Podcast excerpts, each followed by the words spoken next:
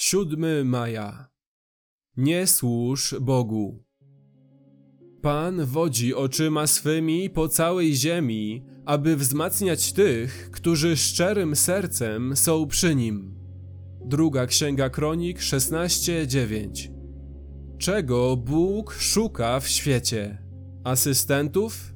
Nie. Ewangelia nie jest znakiem potrzebna pomoc. Takim znakiem nie jest również wezwanie do chrześcijańskiej służby. Bóg nie szuka ludzi, którzy by dla Niego pracowali. Pan wodzi oczyma swymi po całej ziemi, aby wzmacniać tych, którzy szczerym sercem są przy Nim. Druga Kronik 16:9 On jest wielkim pracownikiem. On jest tym z szerokimi, niosącymi brzemię ramionami. On jest tym mocnym i on szuka sposobów, aby to pokazać. To właśnie odróżnia Boga od tak zwanych bogów świata. On pracuje dla nas. Izajasza 64:4 Czego od wieków nie słyszano, czego ucho nie słyszało i oko nie poznało oprócz ciebie. Innymi słowy, na tym polega jego wyjątkowość Boga działającego dla tego, który go oczekuje. Czego Bóg chce od nas? Nie tego, czego moglibyśmy się spodziewać. On napomina Izrael za składanie mu tak wielu ofiar. Nie wezmę byka z domu twego, mój bowiem jest wszelki zwierz leśny. Gdybym łaknął, nie mówiłbym ci o tym, bo mój jest cały świat i to, co go napełnia. Psalm 50, 9 i 10 i 12.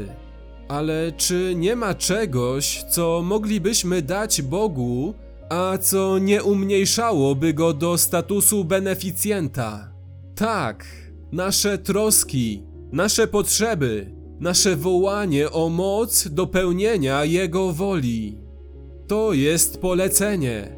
Wszelką troskę swoją złóżcie na Niego. 1 Piotra 5:7. Bóg z radością przyjmie od nas wszystko, co ukaże naszą zależność od Jego wszechmocy. Chrześcijaństwo to zasadniczo rekonwalescencja. Pacjenci nie służą swoim lekarzom. Ufają im w kwestii właściwej recepty i terapii. Kazanie na górze jest terapeutycznym zaleceniem od naszego lekarza, a nie opisem pracy od naszego pracodawcy.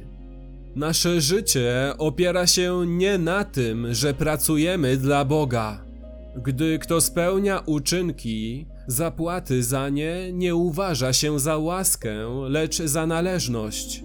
Gdy zaś kto nie spełnia uczynków, ale wierzy w tego, który usprawiedliwia bezbożnego, wiarę jego poczytuje mu się za sprawiedliwość. Rzymian 4, 4 i 5. Robotnicy nie otrzymują darów, dostają swoje należne, swoją zapłatę. Jeśli chcemy otrzymać dar usprawiedliwienia, nie ośmielamy się na niego zapracować. To Bóg jest robotnikiem w tej sprawie, a to, co On otrzymuje, to chwała bycia darczyńcą łaski, a nie beneficjentem służby.